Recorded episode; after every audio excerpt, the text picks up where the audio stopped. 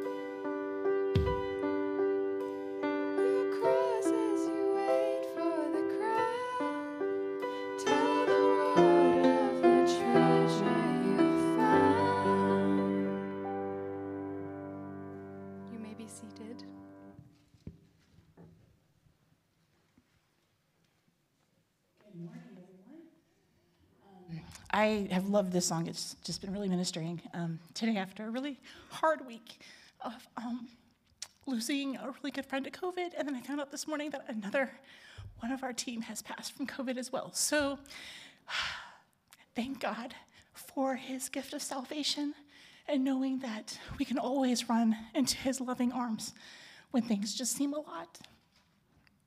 So sorry, I didn't mean to get emotional. But um, we are so glad to have you here with us today. It is, it is such a joy to be able to join together, isn't it? with all of the, the challenges that we're facing um, with just health regulations and just COVID. And so, um, again, I've just been asked to remind each other uh, to make sure that we're continuing to follow those guidelines so that way we can meet together. Um, and if you could, um, as soon as we finish, um, move outside to do our socializing um, so that way we can continue to be together. Um, for some other announcements, um, we are going, oh, let me welcome visitors first. So, yes, we are very glad to have you all with us. If this is your first time, if you are joining us online, it is such a great privilege. Um, and so, just to get to know you, we would just love for you to um, share your name, where you're from. If you if, if you are moving here or just visiting, we would just love a chance to get to speak with you after the service. So, if you don't mind just standing up, telling us a little bit about yourself, uh, we would we would love to get to know you a little bit more. So, I'm going to start over here on my left. If there's anyone, if this is your first week, yeah. Just if you just tell us your name, where you're from, and how long you'll be here.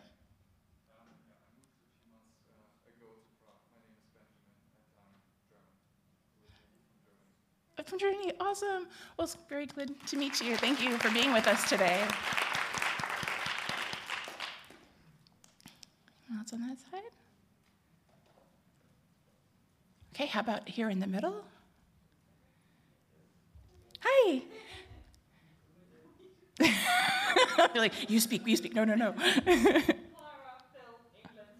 oh, yay. Welcome. And how long will you be here? Are you visiting or moved? Well,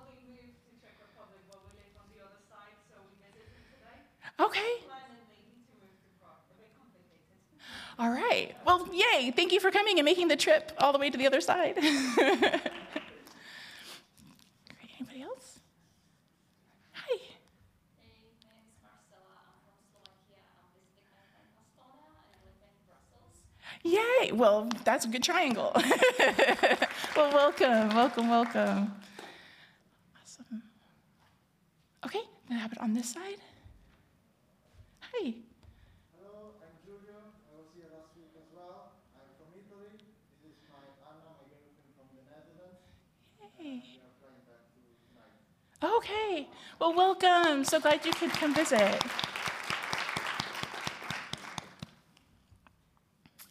Anyone else? Okay, great. How about up in the balcony? Any new visitors up, up top?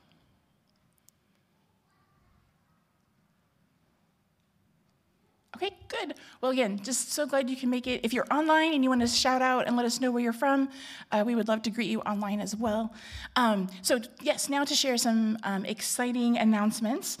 Uh, one is that we are going to be doing a, another TIPA event, and our January TIPA event is uh, to get together and watch the documentary Nefarious.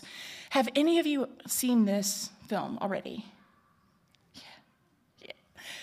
Um, would you not say, that, I mean, yes, I'm going to pressure you. Yes.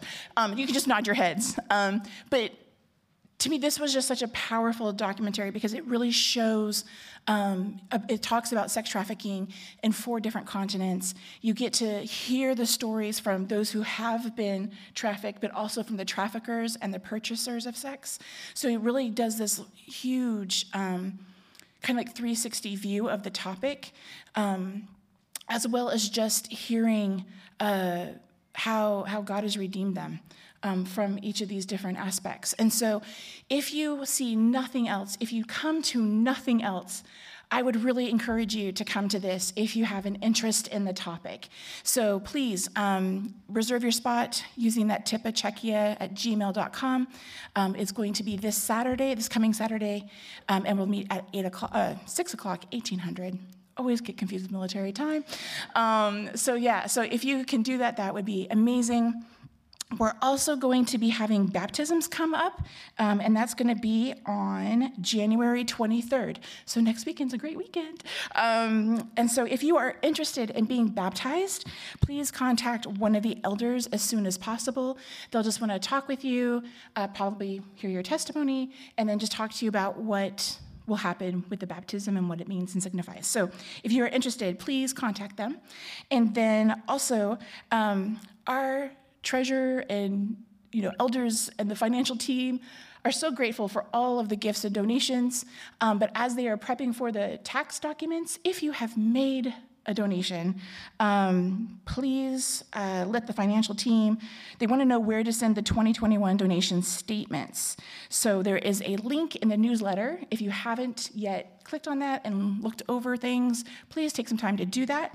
Um, and when you do that, please include your email address on at least one donation this year so the finance team can contact you if necessary. So that would just be a great help to them um, if you can just take that moment to do it. If you don't get the newsletter, you can contact uh, office at icprog.cz. Is it CZ? Um, and they can get you added to the newsletter and send you the previous newsletter to get that link. So I think that is all of the announcements. So um, let's continue to worship together today in song. Just like to invite you all to stand again.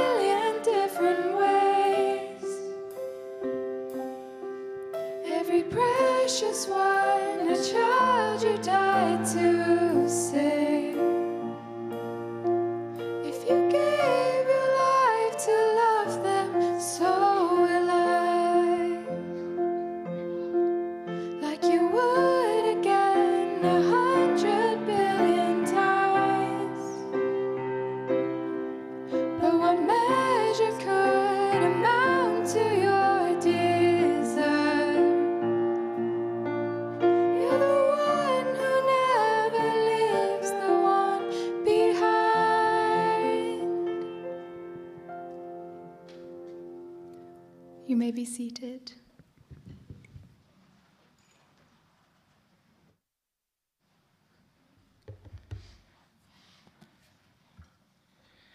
So, would you please join me in prayer?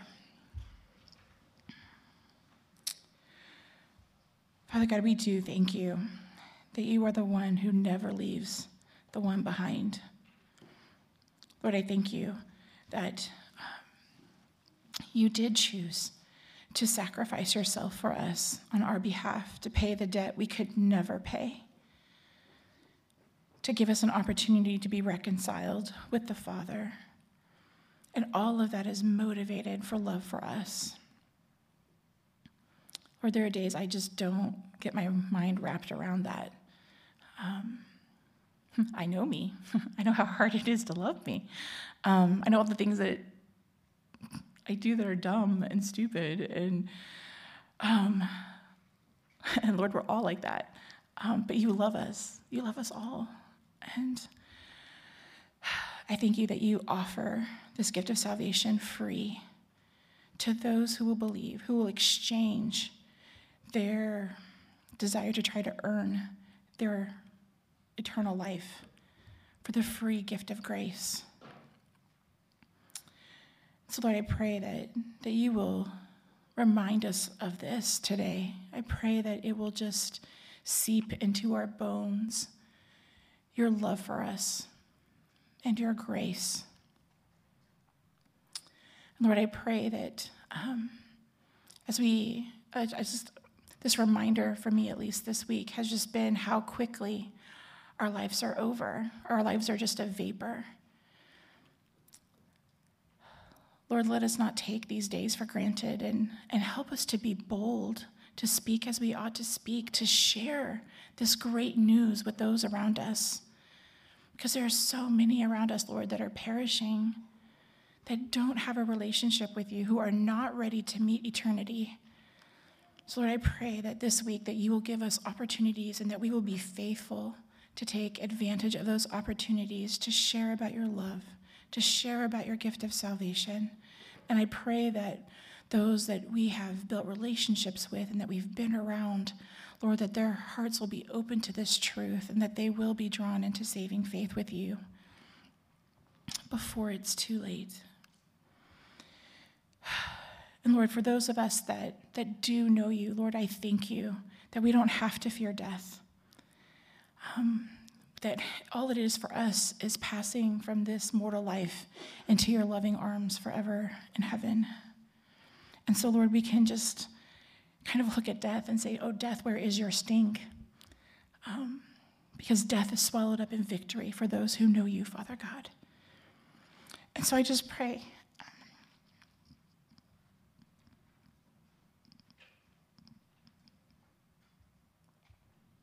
For those of us that are grieving, I thank you that we don't grieve without hope. We have hope of seeing them again, but I just know that it is a struggle. So I just pray for the Hoover family and the Dole family, um, the Hoover family who lost both their parents the same day, and the Doles who just lost their mom.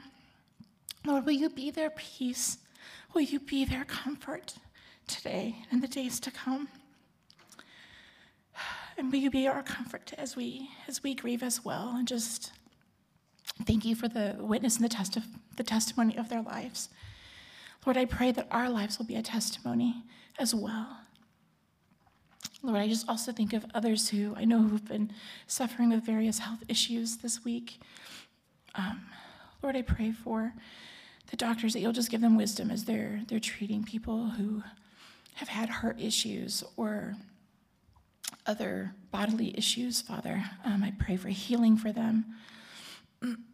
I also just think of Trevor and his dad who suffered a stroke this week. Father God, I pray that you will give wisdom to the doctors as they treat his father. Lord, will you please just um, be with their family as, as they see uh, what level this is and what extra care is going to be needed. Just pray that you will wrap them around in your grace and in your love at this time, too. Lord, I think for think of all of those who are suffering because of wars or dis- other diseases or just just financial crisis or just all the things that burden us in this life. Lord, I thank you that we can come to your throne of grace and receive help and mercy in our times of need. And I just pray that you will give them um, comfort, that you will help them to see how you are acting on their behalf, and that your care for them isn't limited to anything, and that they can just trust you with the things that are burdening them. And I pray, Lord, that you will help us to be mindful of those things and give us creative ideas to how to meet the needs of those around us as a way of expressing your love for them. And Lord, as we now turn our minds and our hearts to the word that you have for us today, Lord, I pray that you will just give Preston the words to speak. I believe he's speaking today since we're talking about Proverbs. Um, Lord, I just I thank you for your word and I thank you for the wisdom and the that you give us in your word. I pray that we will take it to heart, Lord, and live it out every day of our lives. Thank you, Father. Thank you for the ability and the the the, the honor of being able to serve you as we go through this life. Help us to serve you well. In Jesus' name I pray. Amen.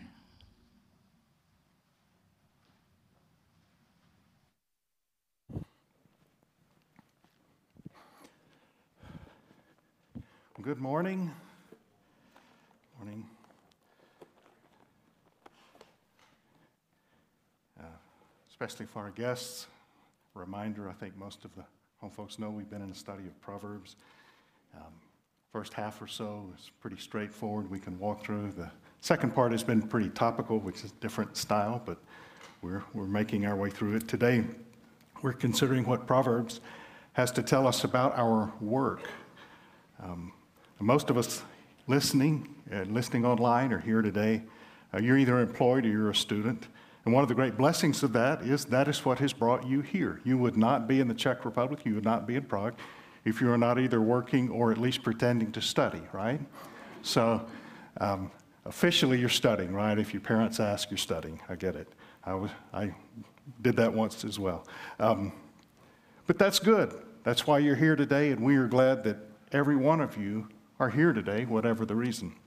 But as I was thinking about this, I couldn't help but reflect on the fact that if it weren't for work and study, most of us would maybe be in our passport countries, wouldn't be here, wouldn't get a chance to be in the same room today celebrating the resurrection of Christ, looking ahead to his return. That's a great privilege. Now, I know we have a variety of professions represented at ICP. We have accountants, ballet dancers, basketball players, missionaries, church planters, bankers, library directors.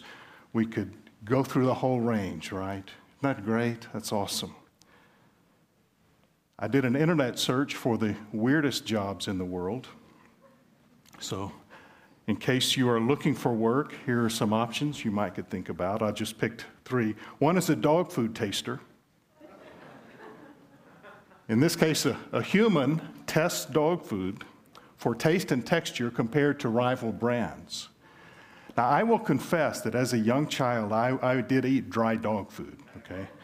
This was by choice. I don't know that my parents knew, although they're probably smarter than I gave them credit for being. Um, I didn't eat the canned kind, that's just gross. But, you know, the dry stuff, I, as a child, that was like a snack for me, right?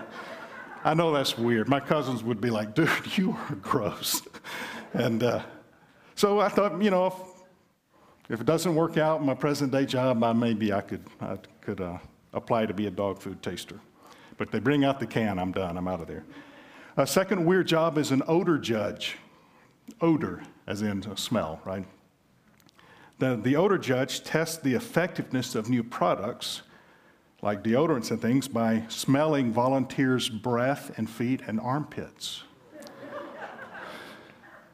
so I, I, I, see already a lot of people already Googling that one to see where can I apply. Who would not want to do that, right? yeah, it's like being in a, those, yeah, in a really difficult uh, project was involved with at work, just really hard. And one of my colleagues turned to me and said, You know, we're getting paid for this. And I thought, I know that's meant to be a comfort. So it's all right. So the third in, this, in the list I found, this is actually the top. This is a scuba diving pizza delivery.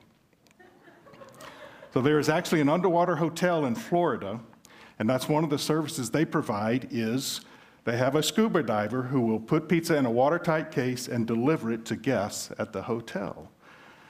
So, uh, yeah.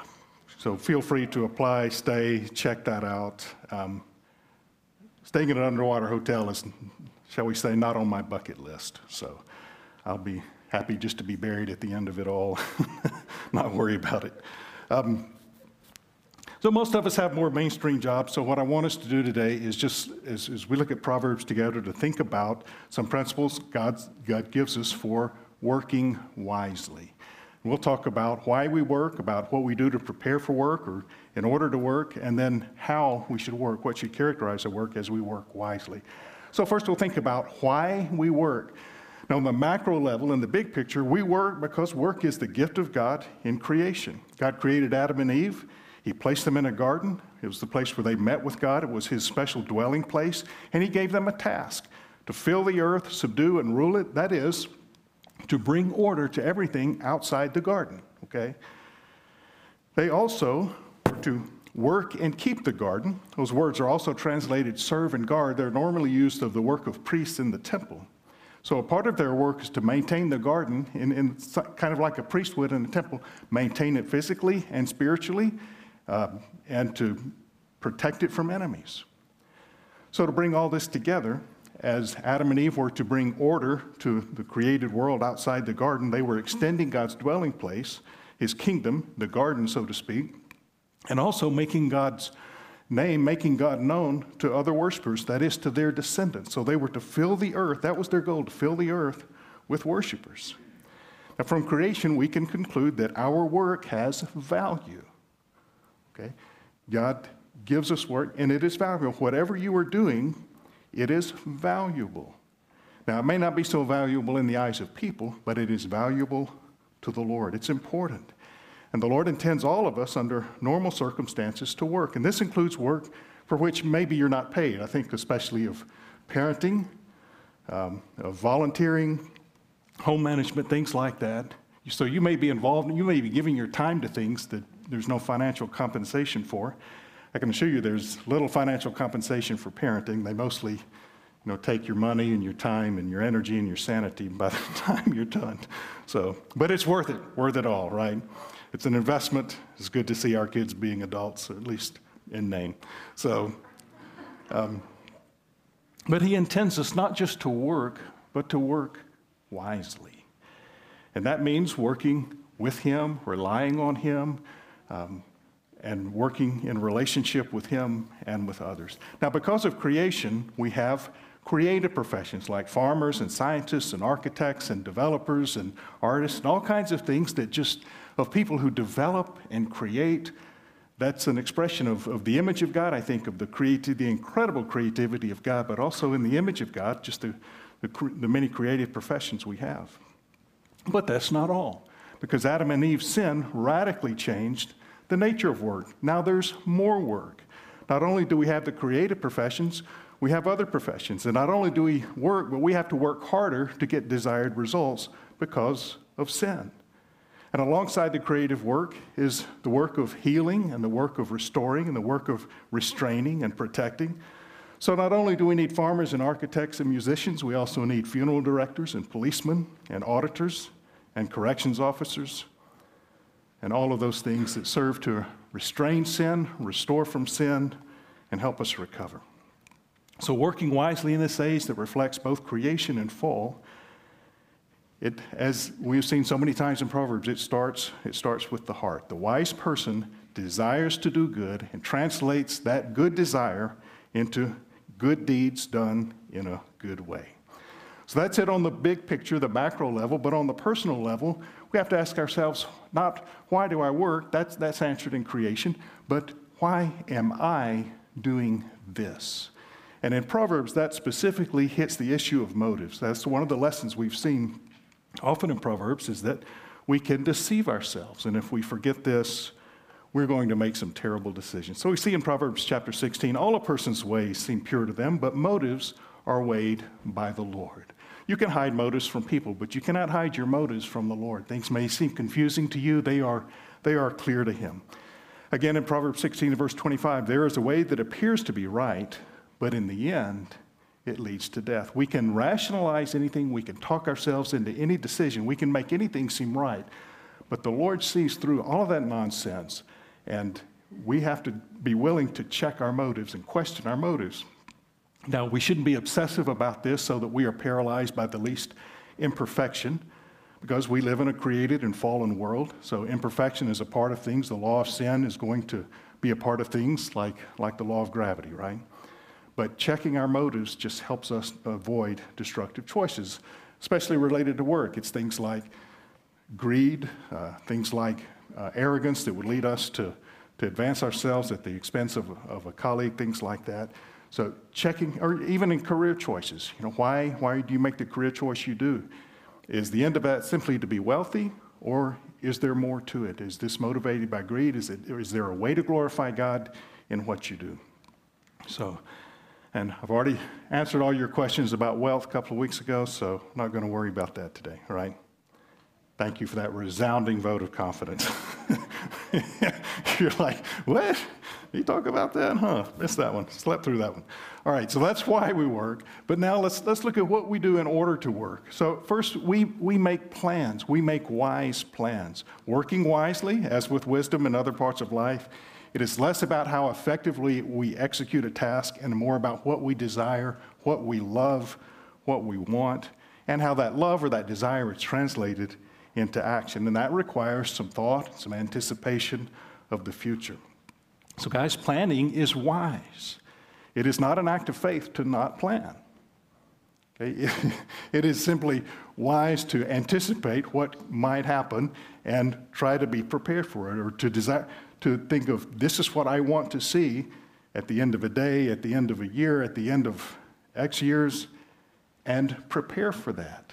That's just wisdom. So it says in Proverbs 21 the plans of the diligent lead to profit. That's the idea is blessing there. It's not, may or may not be financial profit, but it, they lead to profit. They lead to reward, blessing. As surely as haste leads to poverty, it's wise to plan. Now, by planning, I mean envisioning a desired outcome, thinking through a path to get there. Pretty simple, right? Planning begins with the desired outcome, so we understand that we must desire good things in order to plan good things. Most of the things we desire are good, right? We want to provide for our families. We want to prepare for the next phase of life. We want to meet needs with our work. We want to be able to eat. That's all good, right? Those are good things. But we also need to know that there are good things that can control us. I doubt any of you are sitting here today and thinking, I am planning to take over the world. I am planning. You know, you're not sitting here coming up with some diabolical plan to destroy your life or someone else's. But just know that good things can destroy you if they become idols, if they become more important, if they, they can control you and consume you. So planning is wise. But we also have to avoid being obsessive about being in control. See, there's a lot of life that we cannot control. As it says, the mind of man plans his way, the Lord directs his steps. I think I've quoted that way too early, but it's one that I've remembered a lot of times as I try to plan and, and know the Lord often uh, upsets my trivial pursuit game, shall we say, and redirects me, and that's fine. So there's a lot of life we can't control, but there is enough of life that is predictable. We can make plans, take steps to carry them out, trust the Lord if He redirects. So a wise heart plans good things, right? So we see this in chapter 14. Do not those who plot evil go astray, but those who plan what is good find love and faithfulness. So again, the wise heart desires what is good, plans what is good, carries them out. It reminds me of John Wesley's stated life purpose do all the good you can, in all the ways you can, to everyone you can, in every place you can, at all the times you can, with all the zeal you can, as long as you can. Okay? So do good, desire good, plan good, live each day knowing that it is full of God given opportunities simply to do what is good. Now, not only do we have plans, but we have priorities. A good, wise person, a wise heart makes wise priorities. It's one of the realities of life. You can't do everything you want, so at some point, you have to make choices, right? You know, you can, I mean, sometimes your parents will say, you know, you're special and you can do anything you want. Uh, you know, there was a time when I was going to be an NBA star, And honestly, other than talent, I think I could have made it, right? Uh, apologies, Addison, to even call myself a basketball player, right?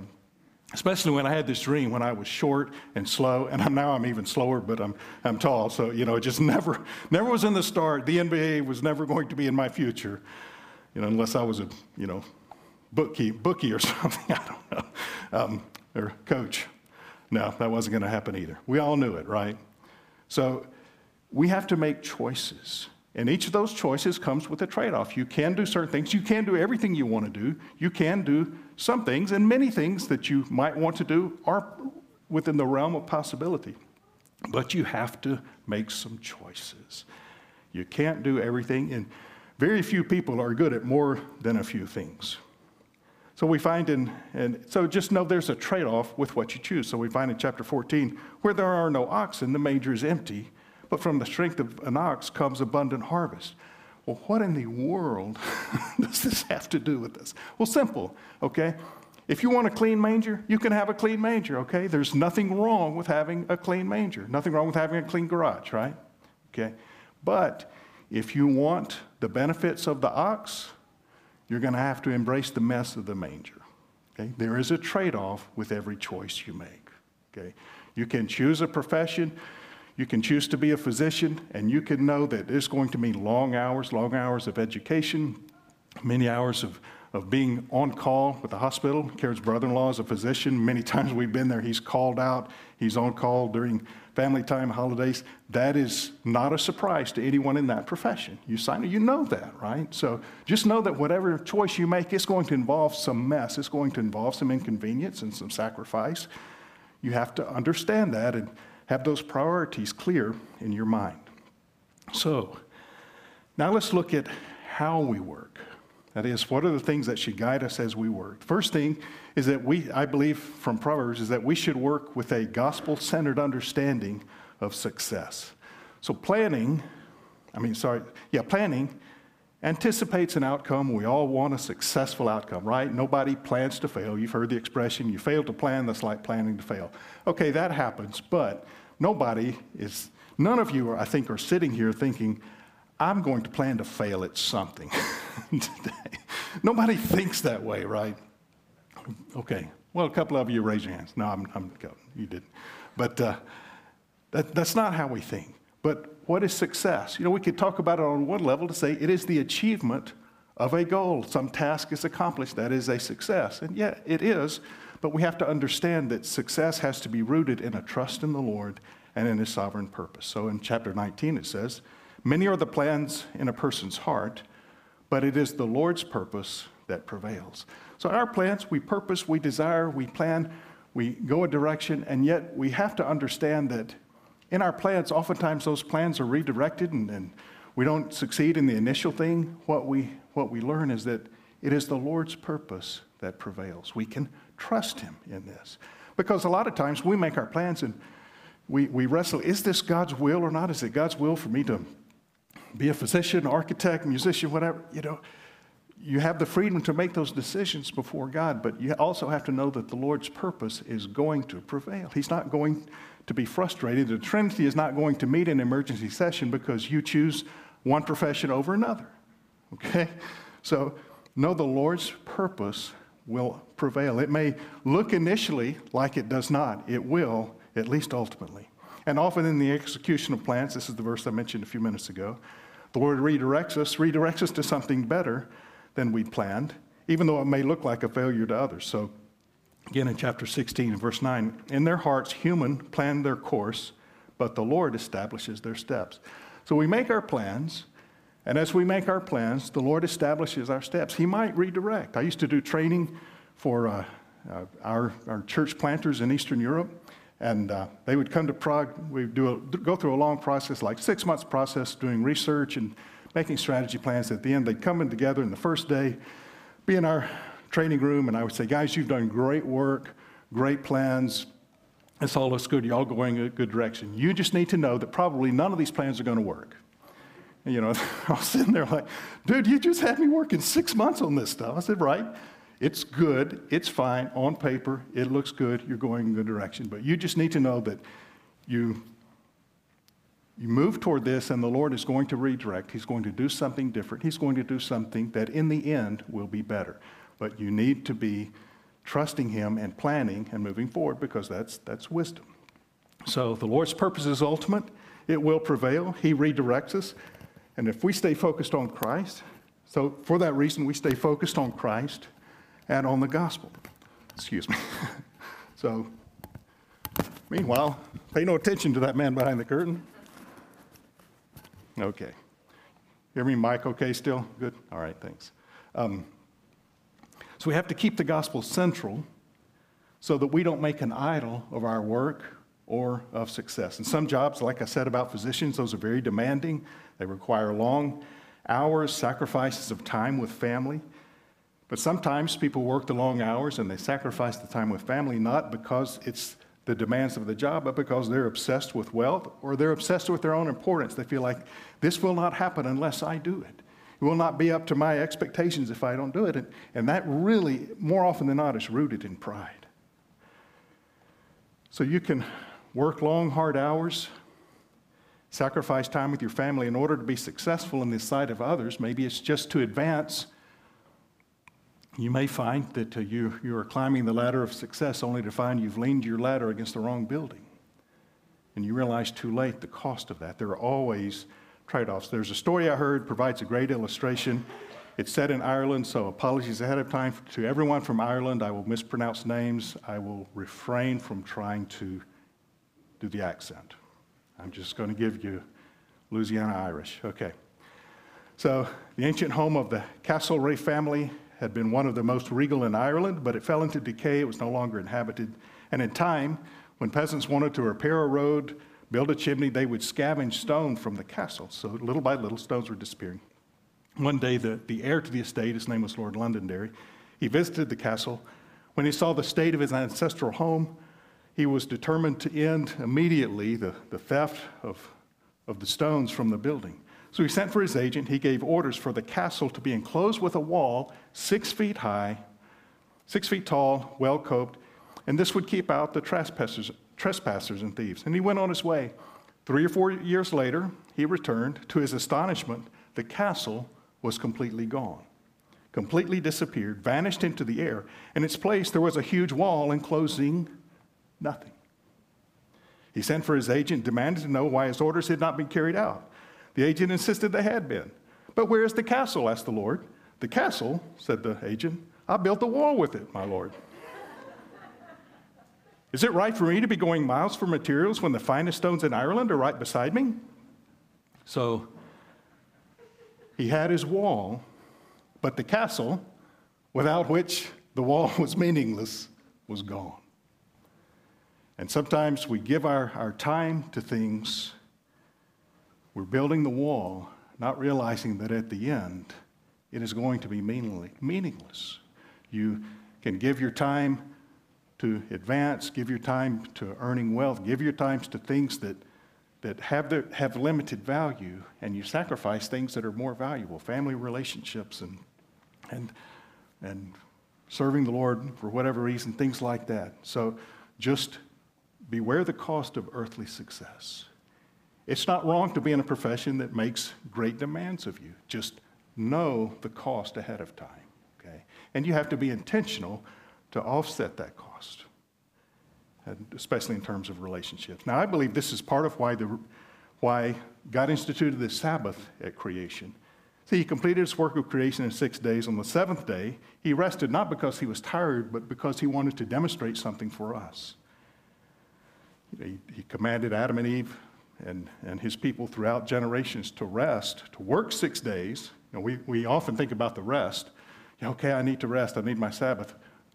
There is also, you are supposed to work those other six days. You don't be lazy six days and then take the day off, right? So think about how this looked in that week of creation. He's created the world, He's created Adam and Eve. Come to day six, He's created them. He gives them the task of filling, subduing, and ruling the earth, so the, the whole earth is theirs to rule. Now, this is a big job, right? I mean, even if Adam was going to live 930 years, it's a big job. And I wonder if Adam responded, Lord, there's so much to do. We should get started right away.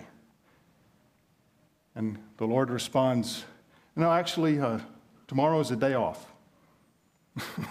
Adam says, But we haven't worked. That's okay. Tomorrow's the day off. You start work Monday, right? Work follows from rest. We tend to think rest follows work. But if we are ruled by the gospel, work follows rest. Work flows out of rest. If we have come to Christ, we are no longer working for our salvation. Our works suddenly pale in comparison to the finished work of Christ. And so we rest in Christ, and from that, we work and we work diligently.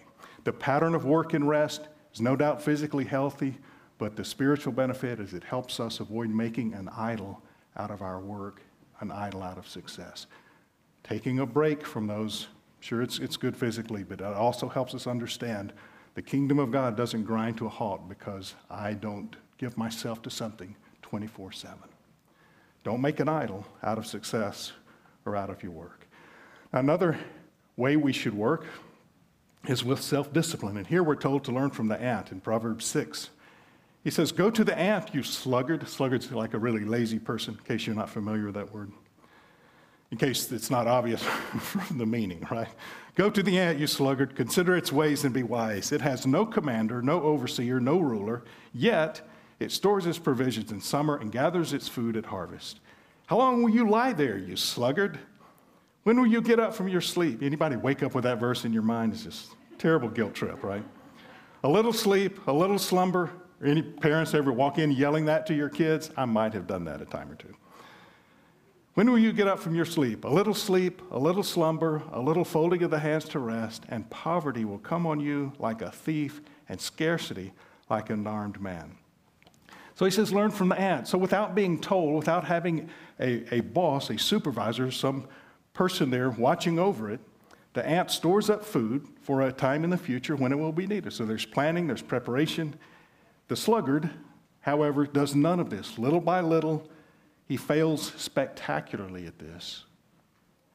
And he is in major denial about the consequences. He doesn't think ahead to, you know, if I don't work now, I'm not going to have food later. That doesn't, he just like, oh, yeah, I know I should, but no, I'm just going to rest, just going to play this game, just going to do this, that, just, just going to do something meaningless. I'll do it later. That's, that's what we often do, right? So this is a rebuke of laziness. Now, it's fine to have a hobby, fine to, to play the game, enjoy the entertainment, all of those things in themselves are not wrong. But if they take you away from God given responsibilities, it becomes a problem. Okay? It's also a rebuke of procrastination, that is, putting things off that, that should be embraced in the moment.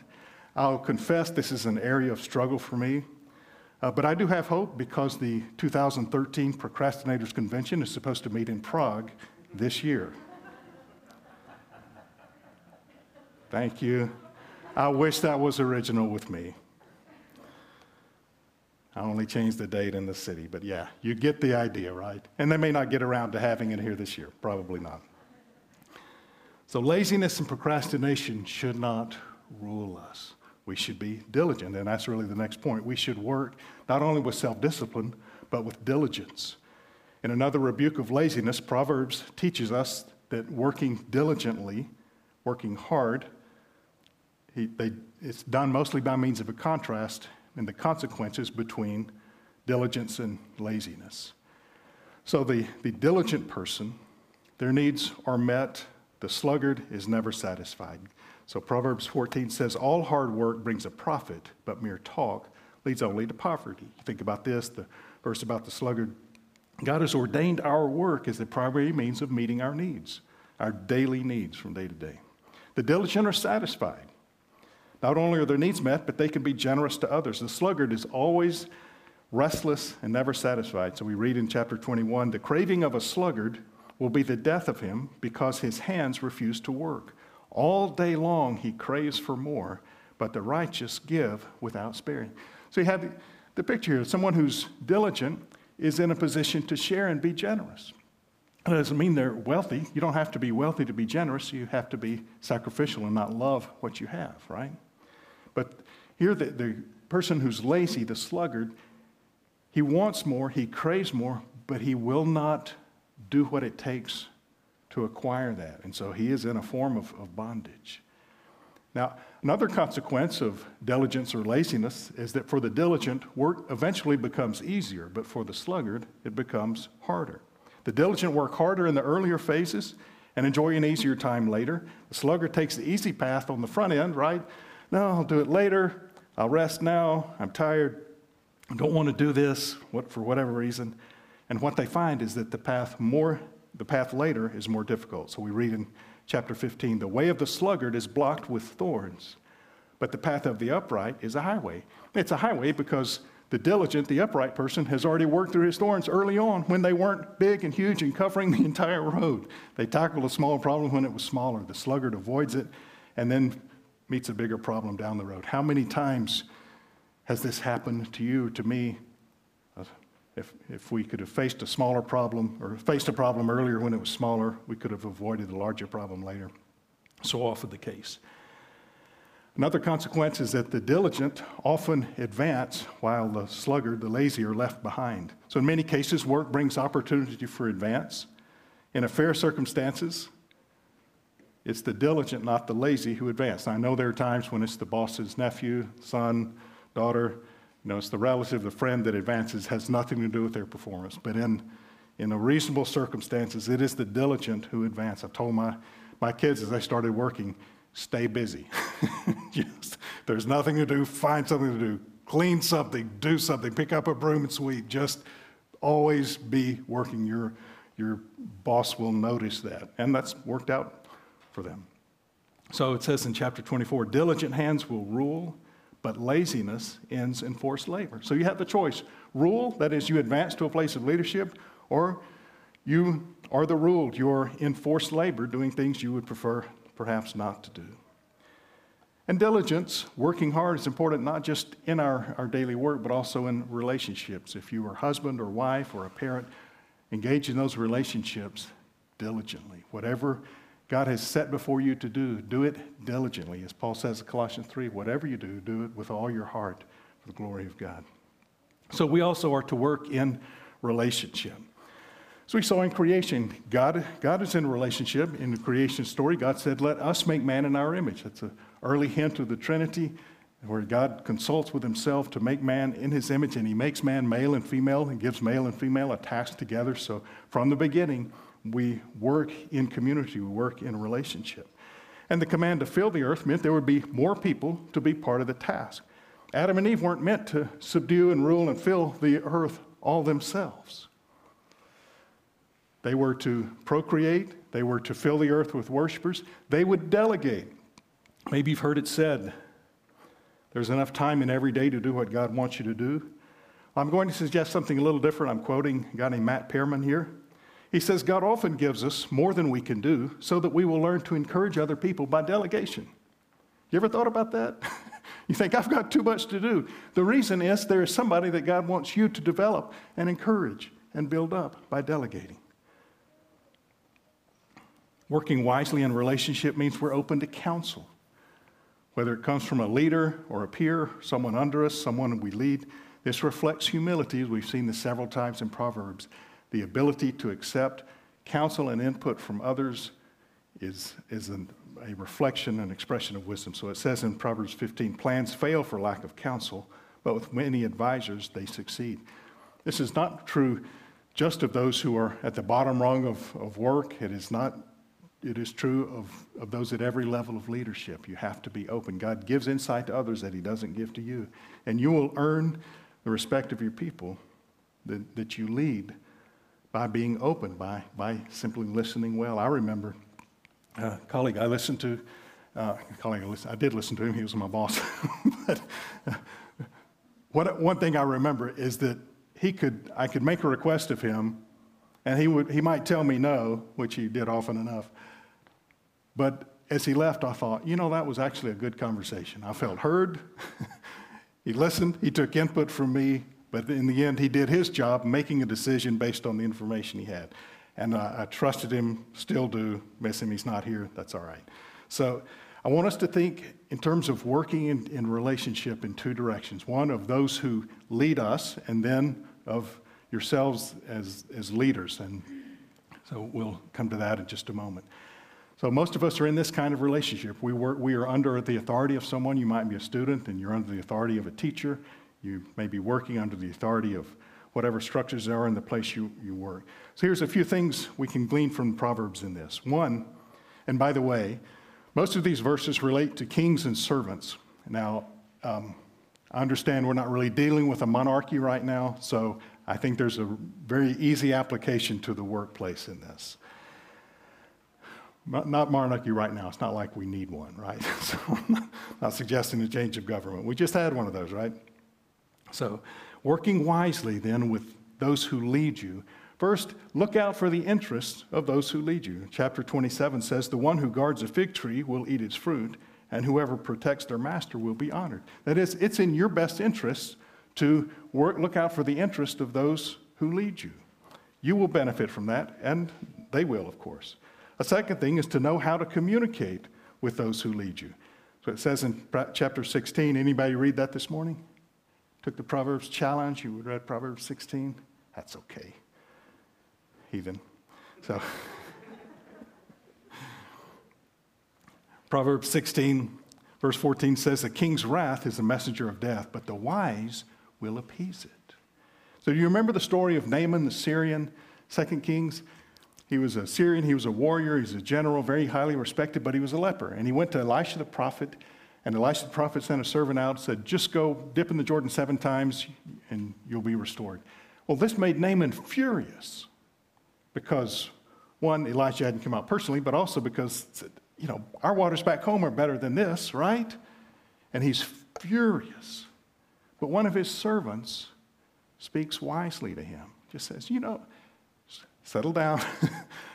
you know, if he told you to do something great, you would have done it. You can do this. It's a little thing. And he, he this wise servant, whose name we do not know, calms Naaman the general down, and he obeys the instruction. His flesh, his body, is, his health is restored.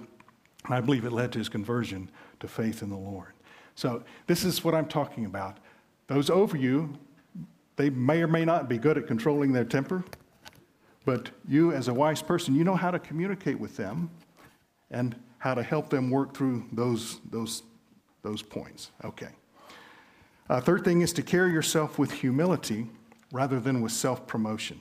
So in chapter 25, these are verses that were quoted by the Lord Jesus. It says, Do not exalt yourself in the king's presence and do not claim a place among his great men. It's better for him to say to you, Come up here, than for him to humiliate you before his nobles. Again, carrying yourself with humility, letting the Lord take care of, of the advance and the exaltation, that tends to work out better. Another thing is to have realistic expectations of leadership. It says in chapter 29 many seek an audience with a ruler, but it is from the Lord that one gets justice. There are times to make requests of those above you, right?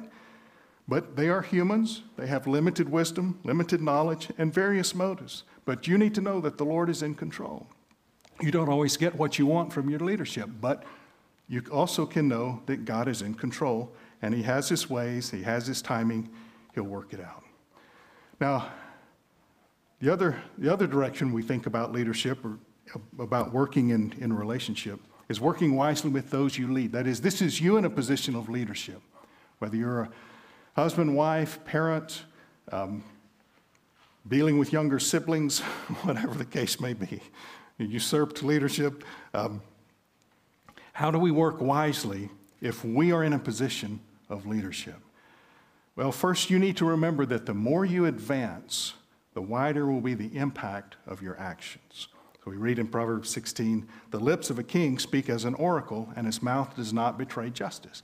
His words carry, as a king, as a leader, his words carry more weight than do the words of others. And in chapter 19, a king's rage is like the roar of a lion, but his favor is like dew on the grass.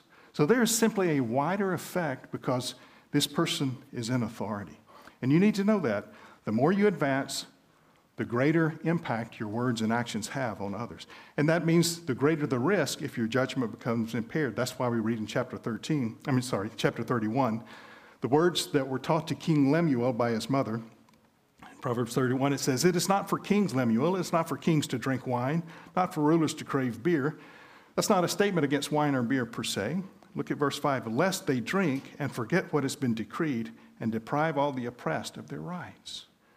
So, for someone in his position, for his judgment to become impaired, suddenly those for who, whose welfare he should be seeking, he suddenly loses the judgment to act in their best interest. Not suddenly, usually little by little, right? And then, if you are leading, lead with integrity. Chapter 17, verse 7 says, Eloquent lips are unsuited to a godless fool. How much worse, lying lips to a ruler, right? Again, because you are in leadership, you say things, it has a wider impact. If you betray confidence, if you speak falsehood, if you lie and deceive, that is going to cost you eventually down the road, and, and the consequences will be wider because of the position you have. Then in leading, be guided by justice. Again, in, in Proverbs 16, verse 12, kings detest wrongdoing, for a throne is established through righteousness. And in Proverbs 28, like a roaring lion or a charging bear is a wicked ruler over a helpless people.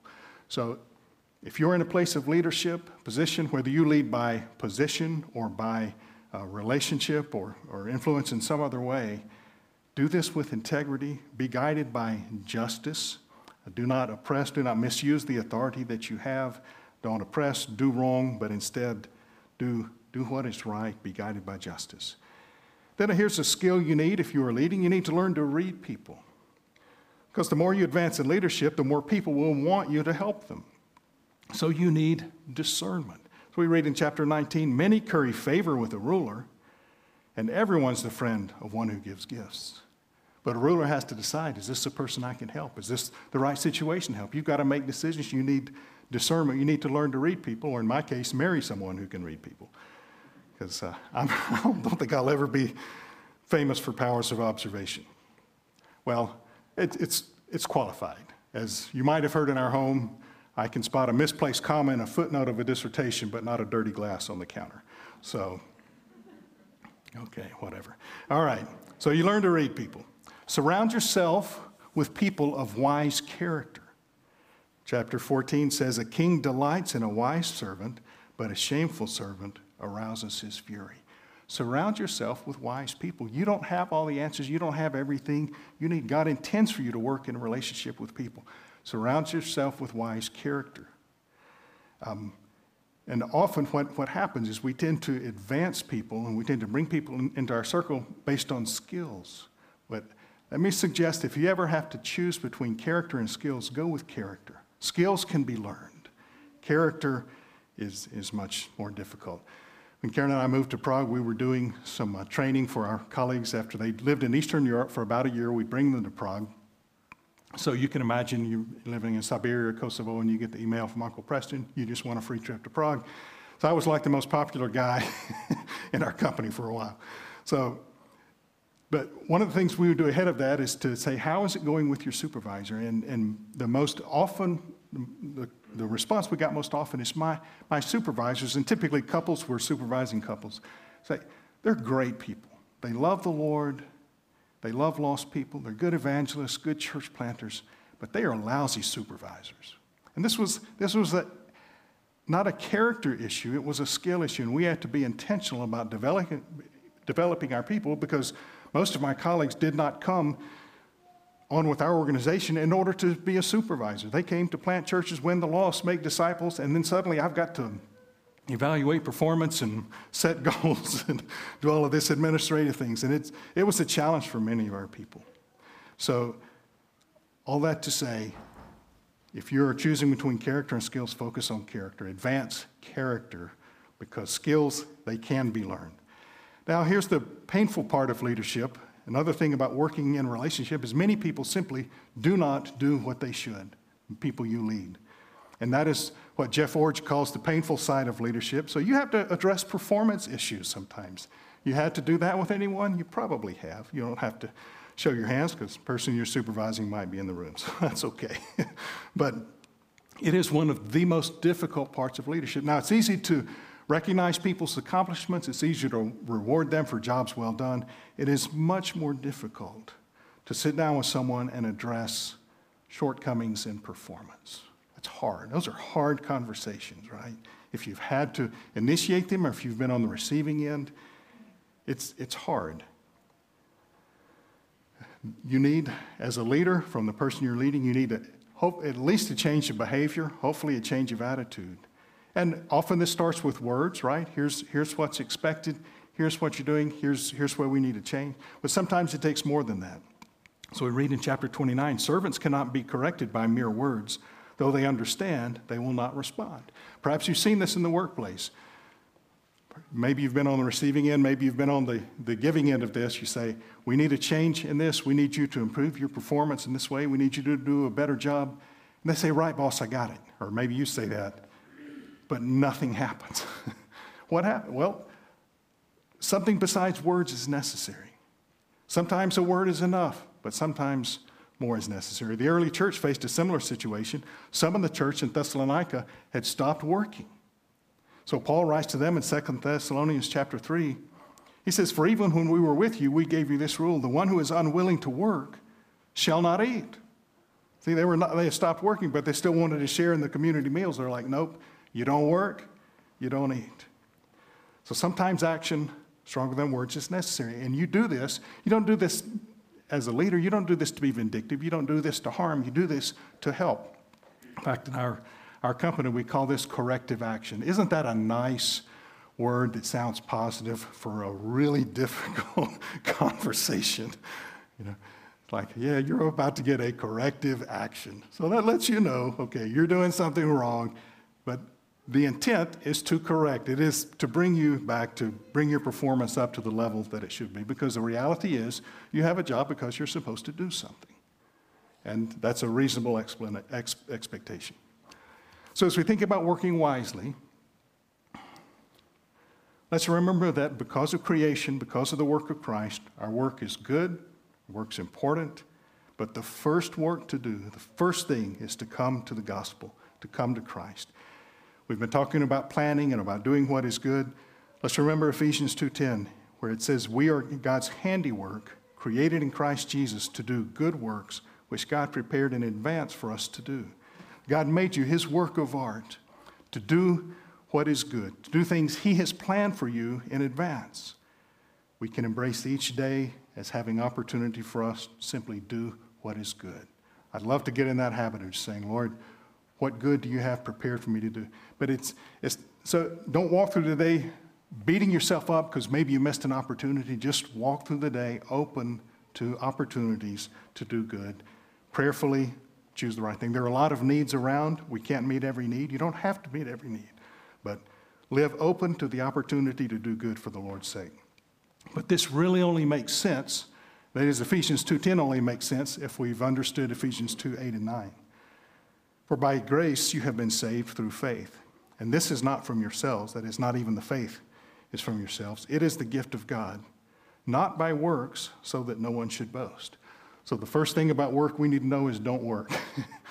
Put your hope in Christ, because as He changes you, He gives you that desire, that motivation, that energy to do what is good. We don't do good works to earn favor from God. We do what is good because of the favor God has shown us, because of His grace, because He has sent Jesus to die and rise again, to forgive us, to set us free, to make us His people, as Paul says in Titus 3, who are zealous, who are eager to do what is good. Not to pay God back. We can't pay Him back. It is a response to His love and His goodness, His victory over death. And so this enables us to do, as Paul commanded the Colossians church, whatever you do, work at it, work at it with all your heart. It is the Lord Christ whom you serve.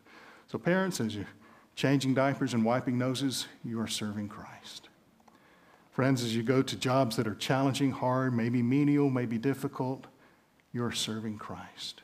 If you're leading others, you are serving Christ. If you are in the lower parts of the, the, the food chain at, at your work, you are serving Christ. Don't forget that your work is important and it's valuable.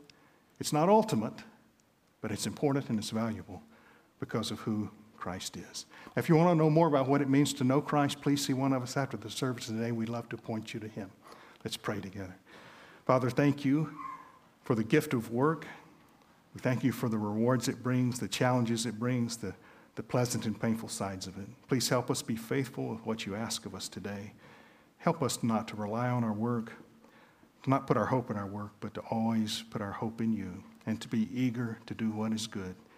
Open our eyes to opportunity and help us be faithful. And most of all, help us cling to you, Jesus, because of who you are. For we ask all this in the name of Jesus. Amen.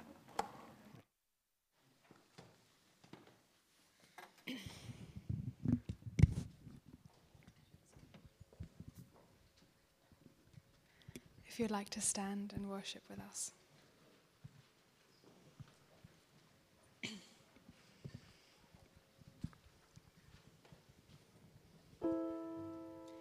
This